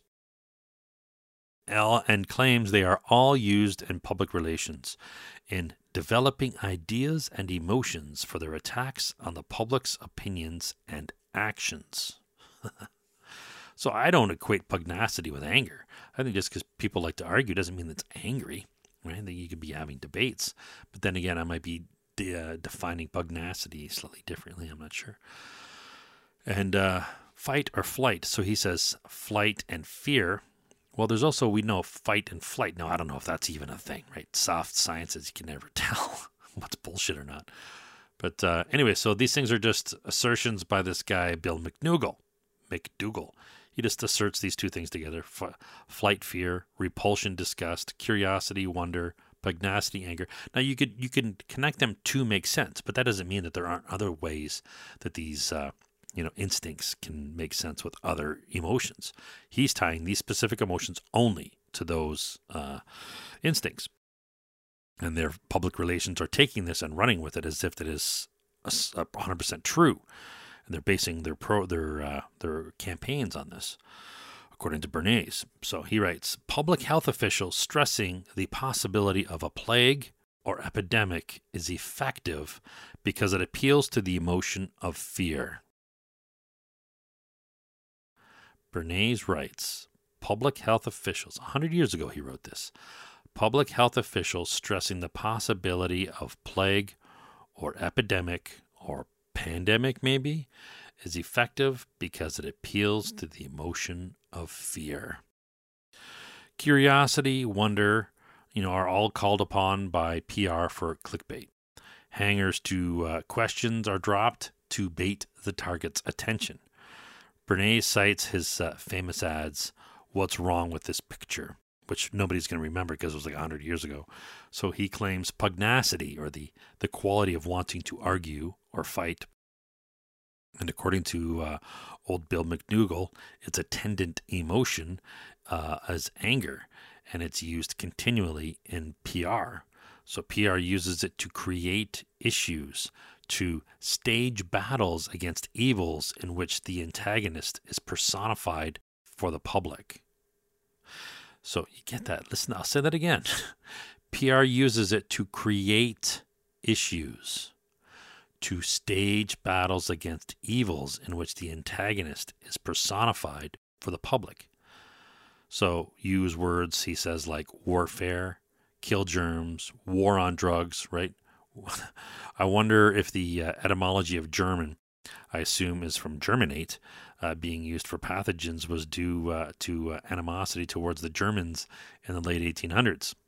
Just a speculation, right? My uh, my father, who uh, who used colorful millisms and had a, complicated history with World War II, used to call the Germans or called germs Germans. Wash your hands, you know, get rid of the Germans. Wash the Germans off your hands, right? Just a seed for thought. Anyways, germs are, in fact, you know, microorganisms which may cause disease as they germinate from a very small seed, but they may also be beneficial in our guts. So, cognitive germs are likewise evil uh, little inceptions which capitalize on the compromised cognitive immunity of uncritical thought. This podcast is a vaccine or catalyst for cognitive well being, for cognitive fitness. So Bernays writes Under pugnacity would come that technique of PR which is continuously devising tests and contests. So PR has been continuously probing the human mind via tests and contests for at least a century. Bernays cites uh, a Mr. Martin who wrote, It's easier to bring a group of people together via an issue of some kind, as opposed to what? A party, right? And who says they don't already agree on objective truth or, uh, you know, things rational? Martin clarifies his point. He claims it doesn't matter how important or how well advertised a meeting is, it needs controversy to draw attention and attendance. We see this a lot in podcasts and uh, people on social media. They're they're always trying to create controversy, like Madonna, you know, the the skank uh, wearing baby parts on her dress, you know, trying to create controversy or fan the flames just to draw attention. And it's working because here I am talking about the old hag, right, Madge. So there is effect to the the creation and drawing attention to controversy. But uh, Martin continues here. If the matter to be considered is one about which there is keen partisan feeling and popular resentment, if it lends itself to the spectacular achievement of one whose name is known, especially in the face of opposition of difficulties, if the occasion permits of resolutions of protest, of the airing of wrongs, of denouncing a, a business of some kind, or of casting statements of external principles in the teeth of enemies of humanity, then however trivial the occasion, the meeting will be well attended. Partisan, spectacular achievement of celebrity, especially in the face of great difficulties, uh, resolutions of protest, airing of grievances, attacking enemies of humanity. Okay, got it. we are all fighting a war in which we may be becoming uh, victorious over the great adversaries of the well funded perception management complex, who are spreading germs of cognitive illness and are therefore enemies of humanity. In this fight for cognitive wellness, we are developing our cognitive fitness to further protect us from such scum and villainy. Deception and manipulation should only ever be performed on a well informed and uh, and uh, willing participant, though I imagine there are exceptions. This archaic infestation of cognitive germs on the unsuspecting public by malevolent forces has passed its time, its EOL, its end of life. Humanity is ready to acknowledge and bar its use. Or are we? Or has it? the cognitive germ spreaders need to be called out at every instance in their perverted attacks. I can't think of a group less moral, more perverted, and pathologically sociopathic than that lot. Without proof of existing, or even a, uh, a constant specific definition of a crowd, Bernays breaks down the psychology of this theoretical construct. if you've been following along, you will be aware that a crowd, as we define it today, as any assemblage of people that are, you know, that is absolutely not what Bernays and Le Bon or Martin or Lippmann are referring to. Bernays throws an unfounded assertion that sounds plausible, as many stereotypes do, hence their prevalence. His claim is that a debate will draw a larger crowd than a lecture. It's believable, but it's not a valid generalization. Only the uncritical mind of a Marxist follower would believe and defend such a claim without hesitation or critical analysis. Anecdotally, I've been to paid lectures with an audience of a few hundred, and I've been to free debates where there was only a handful of people that showed up. One counterexample is sufficient to destroy an overreaching general claim. Can debates draw large crowds? For sure. Do they draw crowds because they are debates? Clearly not, because some debates do not. So, therefore, they do not draw crowds simply because they are debates. Especially today, with a public who have become exposed to the non answers, pivots, and deflections rhetoric of scumbag politicians. By public, I'm referring to the collection of individuals who each independently recognize the BS rhetoric, not some fantastical collective hive mind. And that class of people are defined by and only by the recognition of that BS. That's the only thing that puts them in that class, right? I'm not saying as individuals that is their only defining factor, which would be ludicrous. As humans, we are all unique and complex creatures. I'm only clarifying that their being members of that class is defined by their recognition and not by eye color, gender, or any other demographic pigeonholing. I can almost hear the bigoted professors pushing their fallacious logic of stereotype. What else can we infer by someone recognizing the BS rhetoric of Trudeau? Answer they are conservatives. They're Nazis. They're misogynists. They're uneducated. They drive pickup trucks and live in trailer parks and have bad oral hygiene. They support Donald Trump and watch TV shows like Breaking Bad and Yellowstone. I've literally heard all of these before simply for uh, pointing out the the bullshit of Justin Trudeau well, if you don't like Justin Trudeau, then therefore you must, you know, be uneducated. If you don't like Justin Trudeau, then therefore you must. It's clearly it's not rational people arguing that this is public relations people throwing ad hominems, and they're not really doing it for my benefit. They're doing it for the benefit of the third party who are listening, right? Because they don't want to have the ad hominems thrown at them. They don't want to be called a Nazi, so therefore they don't want to, you know, call Trudeau what he actually is. So what makes those those people are literally closer to the actual people who supported the actual Nazis, because that's what they did. They did not speak up. They let the the evil rise, right? Like uh, Einstein said. Uh, I can't remember the quote. Something about. Uh, evil rises when good people don't do nothing or something like that. You can Google it. and the same goes with the stereotypes um, people might put on themselves, right? Just because you're antisocial and have read Karl Marx does not make you intelligent. Poor souls. So there are two valid reasons to quote someone to give credit for a funny or a good idea, or to demonstrate what an idiot that person was. Now, there might be other reasons. So there, there are at least two valid reasons. So quoting someone as uh, a form of proof as, you know, is fallacious. What Karl Marx said why, according to Hegel, uh, Y therefore Z, no, that's complete dog shit, right? Bernays writes that the evangelists draw crowds because he is regularly expected to abuse someone. I don't know. Evangelists back in the hundred years ago are different than the evangelists of today. I don't I don't know. I've never really seen an evangelist. I've seen them on TV, but maybe they do regularly abuse people, and that's what people are drawn to. I don't know. I'm, I'm, missing out. is that why uh, you know people actually went to evangelists? You know, or or is that why he goes? Maybe that's why Eddie goes. Uh, Bernays. I don't know. How does Bernays know this? I don't know. Did he ask the attendees? You know, of some evangelists. How did he ask? Did he use leading questions? You know, where's his data? Crickets, right? Bernays claims crowds like contests because they pick a side to crow and crow over the losers. I've already talked about that crowing over earlier, so I'm not going to beat that again. But Bernays makes the odd claim that winning makes the winners feel important. Important. We've all played games, sports, competitions of many kinds.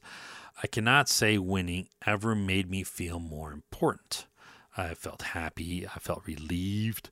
Perhaps sympathy for the losers. Perhaps some Schadenfreude for you know dominating them, right? If they were dicks, or uh, you know, perhaps makes me feel satisfied. Perhaps superior. Maybe lucky. You know, sometimes nothing. You know, I won. So what? You know, there wasn't any competition. Perhaps that arrogance uh, or confidence. You know, I don't know. But it really depends on if you define something as a challenge or conflict. I remember, you know, walking after spending five weeks in traction in the hospital after a motorcycle accident. I felt like I was winning just by walking. It was a challenge. Uh, I felt like I won. And did it make me feel important? No. That was important was not a word or a concept that was in my mind. You know, relieved, excited, happy. Right. I think Bernays dropped a uh, psychological expose on his effed up childhood and, and value set. He obviously values importance and domination over others. Not to say that we shouldn't value feeling important. That's not a bad thing, or or even dominating other people at times, right? It's it's it's it's a natural thing. But there's levels. There's reasonable, right? Doesn't mean yeah, right? Um, and that doesn't mean it's always right. It's, when you're when you're in a competition, there's nothing wrong with that.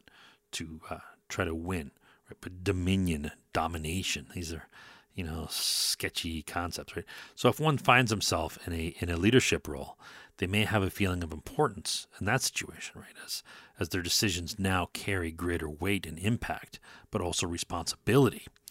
Important is defined as something, you know, likely to impact one's survival and quality of life. So to conflate winning a game or competition with survival or quality of life is is primitive. It's a primitive mode of thought, right? You can sense how it's very caveman. So I'm not trying to take away or diminish the joy of winning or overcoming a great challenge. I'm pointing out the error in conflating winning with feeling important.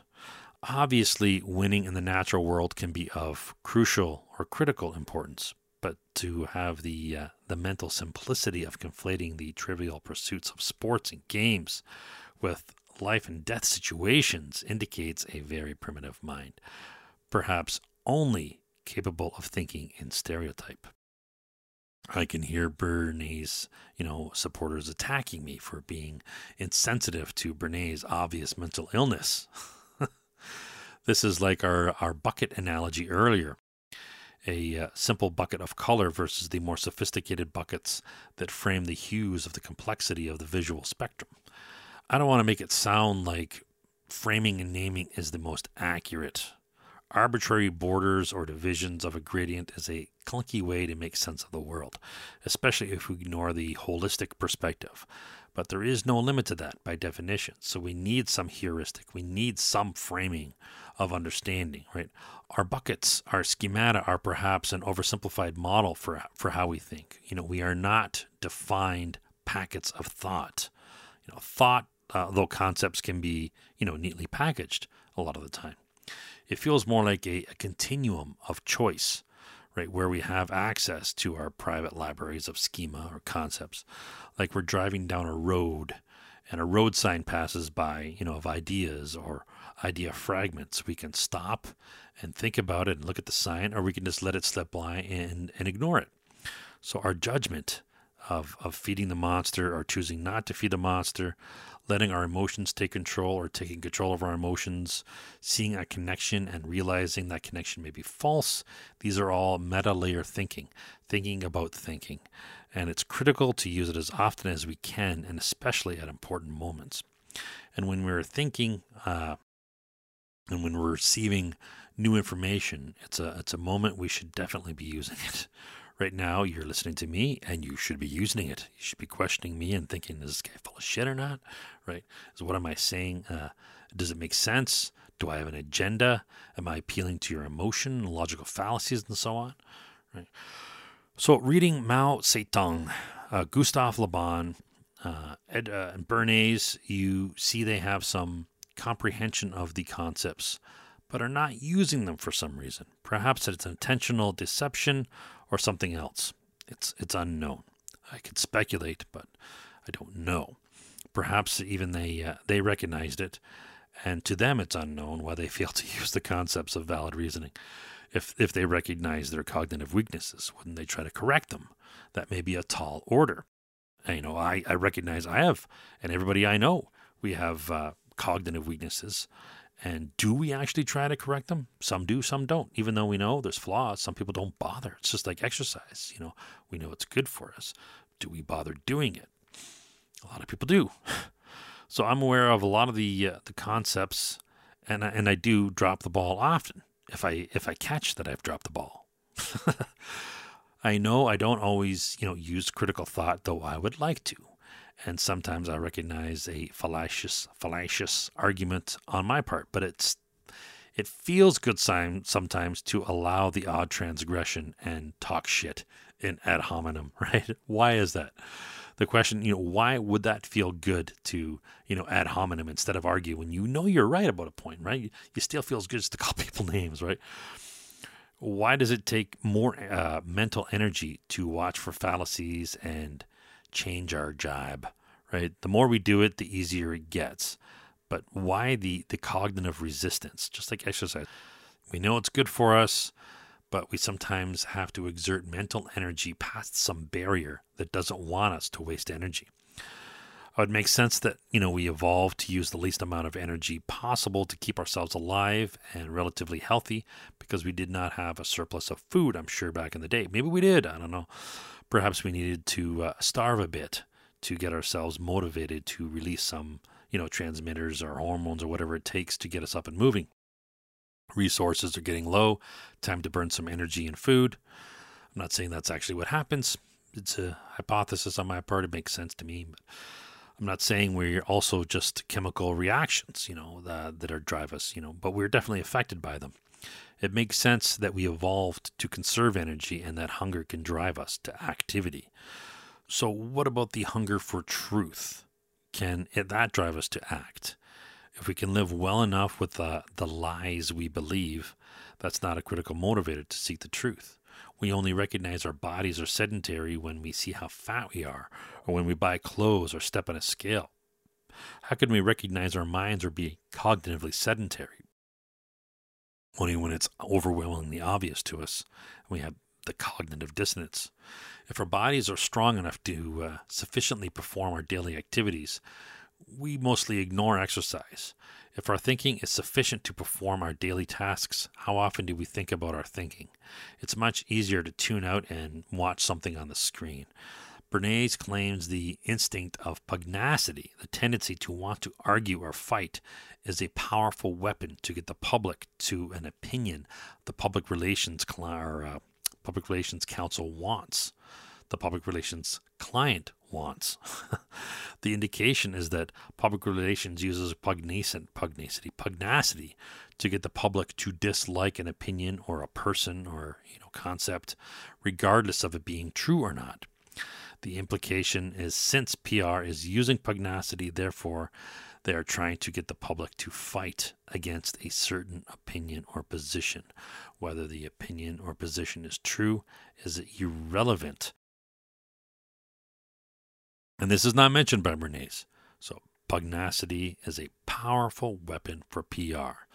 Weapon is defined as a thing used for inflicting bodily harm or physical damage. Yes, a weapon can be defensive as well as offensive, just like most tools and a person who is really good at something, you know, may be called a weapon.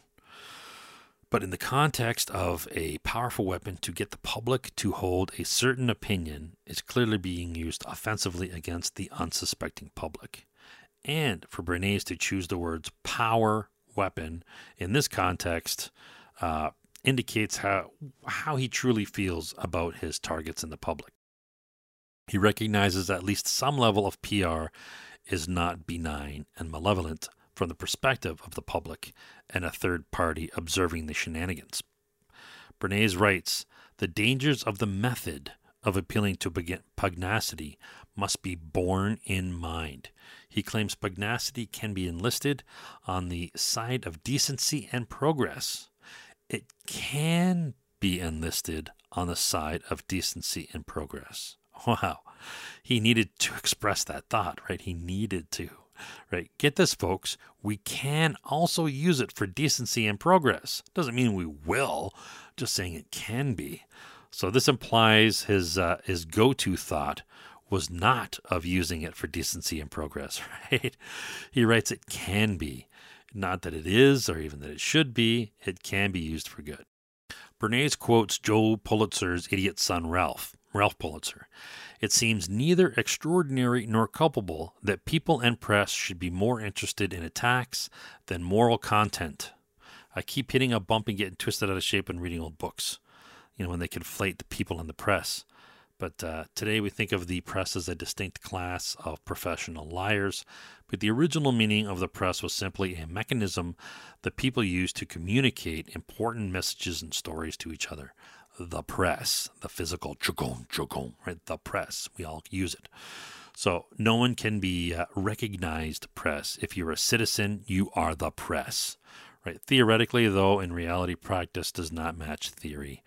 In this case, we have to recognize that while people are paid to write in the press, while of the people, they are not the people.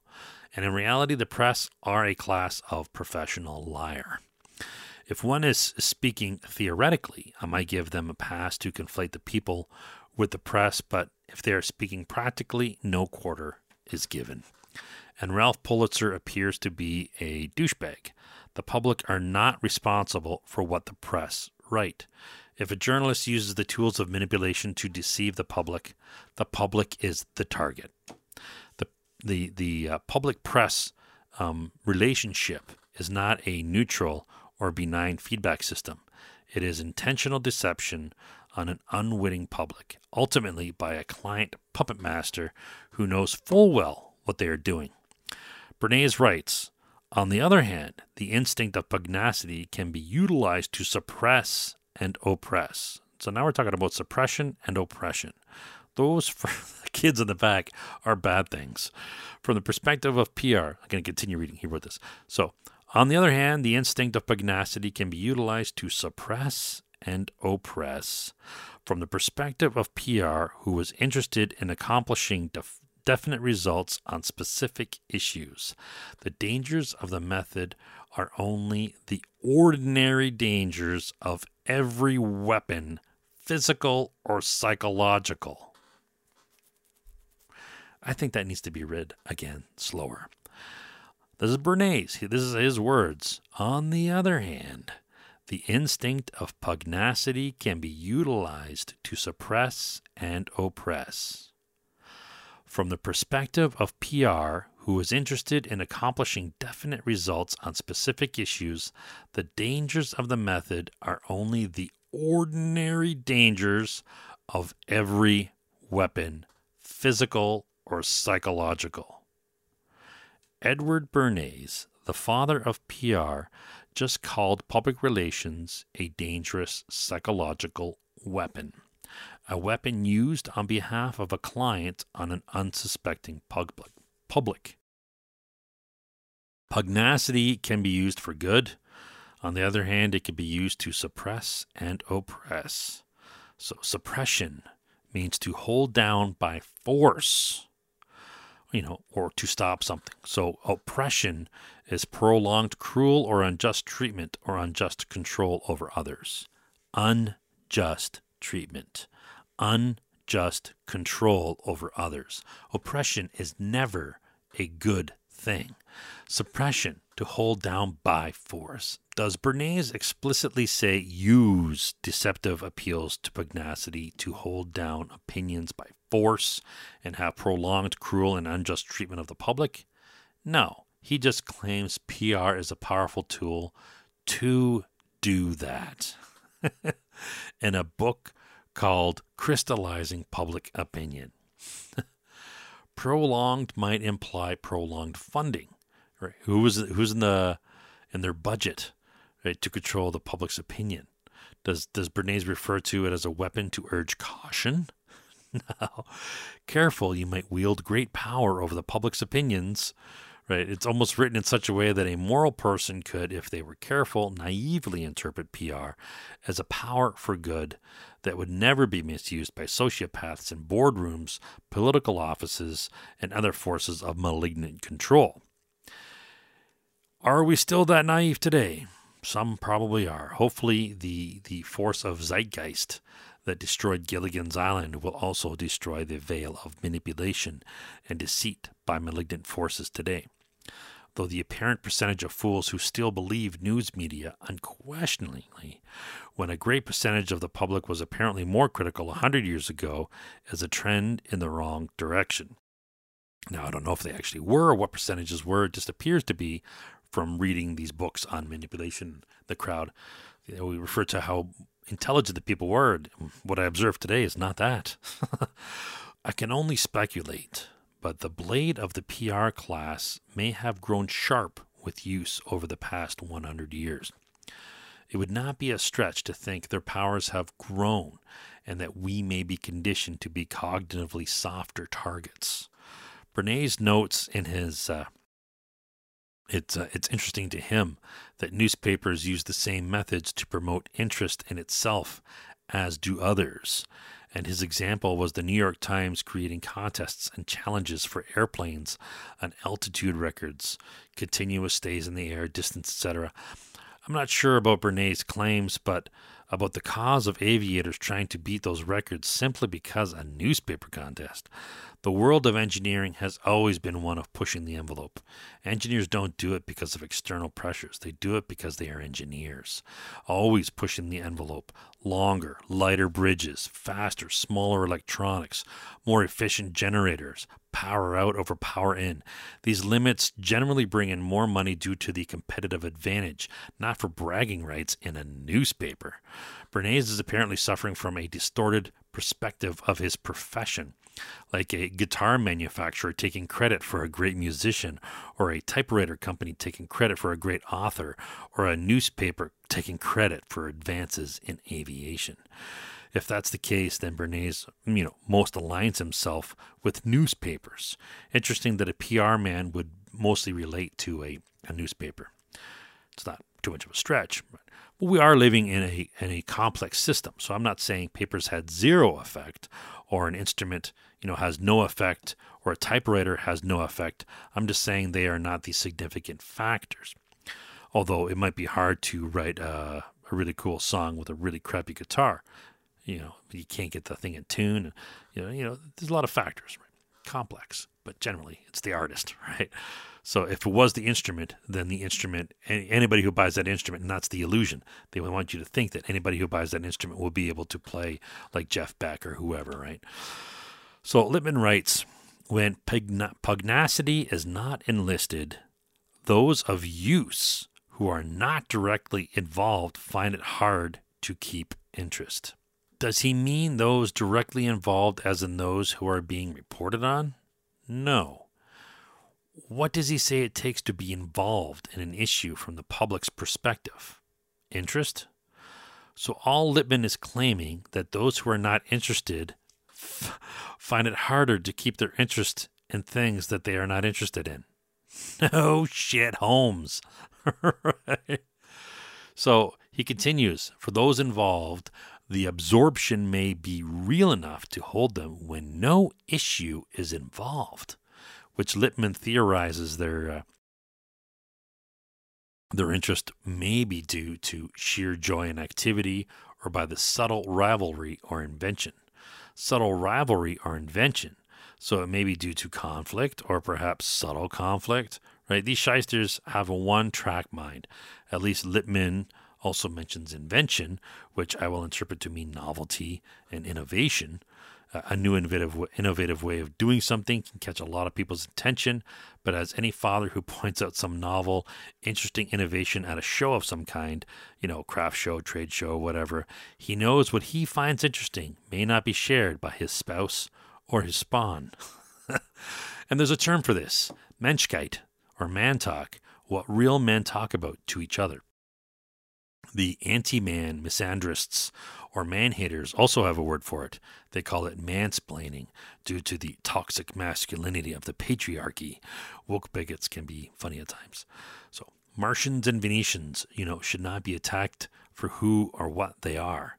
Anyways, Lippmann's point is that if someone is not interested in something for whatever reason, a tool uh, a manipulator may bring to bear on the target is to force them to be interested in something they are not naturally uh, interested in, is, is to allow them to, to exercise the love of struggle, suspense, and victory. So notice he's talking about appeals to emotion, the love of struggle. Who the fuck loves struggling or watching another one, another person struggle, right? I suppose a parent might exci- get excited by their, their spawn struggling to stand for their first time or, or grasp calculus, though his choice of words is dark. A challenge is one thing, but struggle evolves, uh, evokes um, imagery of, of violent efforts to get free of restraint. Pugnacity is the willingness to fight if if one is struggling in a fight, they're usually in over their head and probably don't want to be there. So they are not they are not wanting to, they're not willing to be there. Also his thinking of struggle, suspense and and victory is very psycho. Normal people think in terms of challenge, conflict and resolution, win, lose or draw. I could be reading a little too much into this, but struggle suspense, and victory is pretty creepy. Psychoanalyzing some dude who's been dead for 50 years may seem like uh, futile. if it were not for the meme of his mind cancer living on and apparently metastasizing, rapidly spreading, you know, beyond just public relations. Metastasis, metastasis, stasis means stable, equilibrium.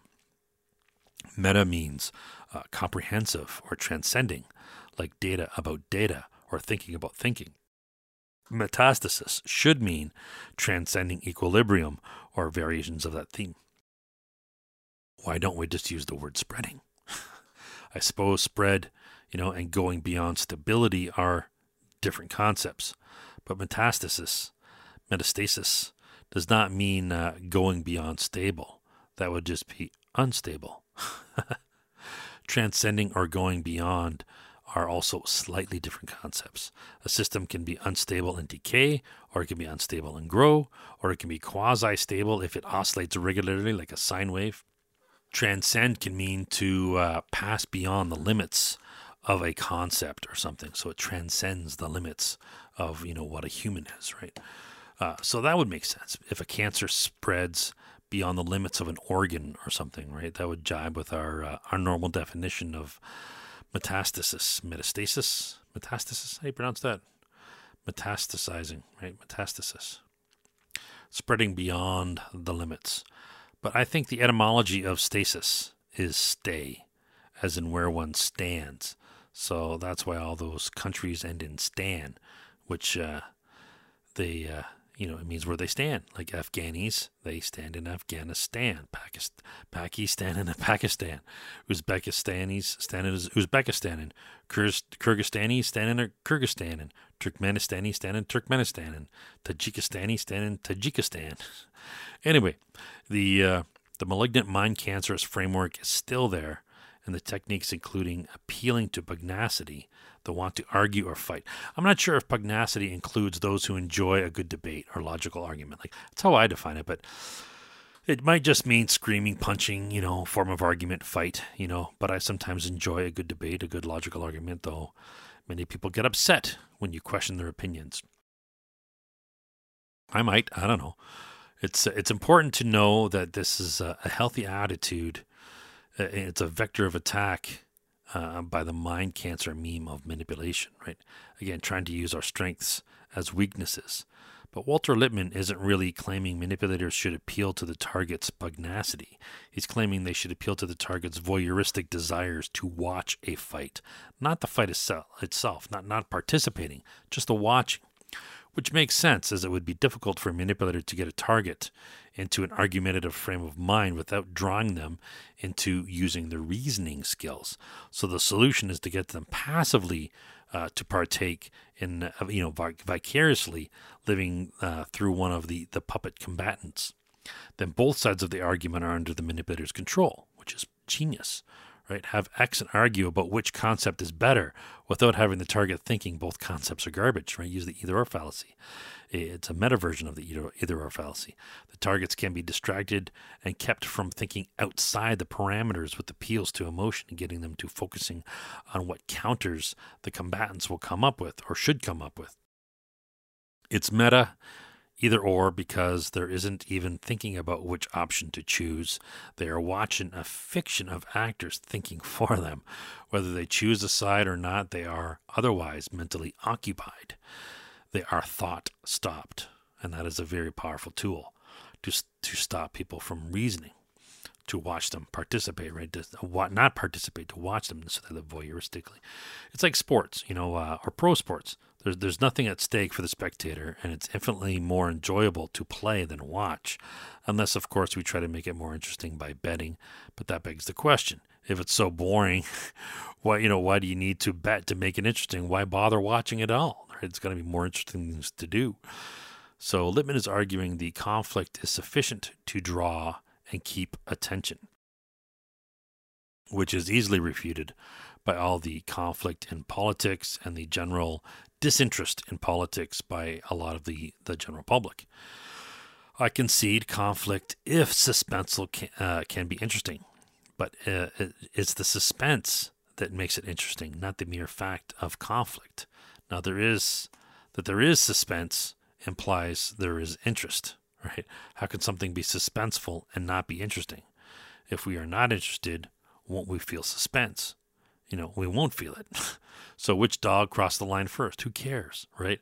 If we're betting, then we now have interest in the same conflict that we didn't before. It's not the conflict, it's our personal gain or loss that makes it interesting. So, like winning the lottery, someone wins it and we don't care. If we win it suddenly, it's interesting. For those of us and the deadbeats we used to know that come out of the woodwork, thinking there might be some benefit for them if they try to rekindle contract, despite being uh, contact, not con. Did I say contract? Contact, despite being uh, over uh, overt douchebags. Right. So Lippmann's uh, slipping the word suspense in there is either crafty or he's an idiot. Like in the movie Jaws, when Quint first gets the shark to take the bait on his fishing line, he says, I don't know, Chief. He's either very smart or very dumb. So what made that line so great was that it revealed the experienced old sea dog was a critical thinker, which gave his cockiness more weight and at the same time his cockiness was shaken by this beast, indicating that this is something that even Quint had never come across.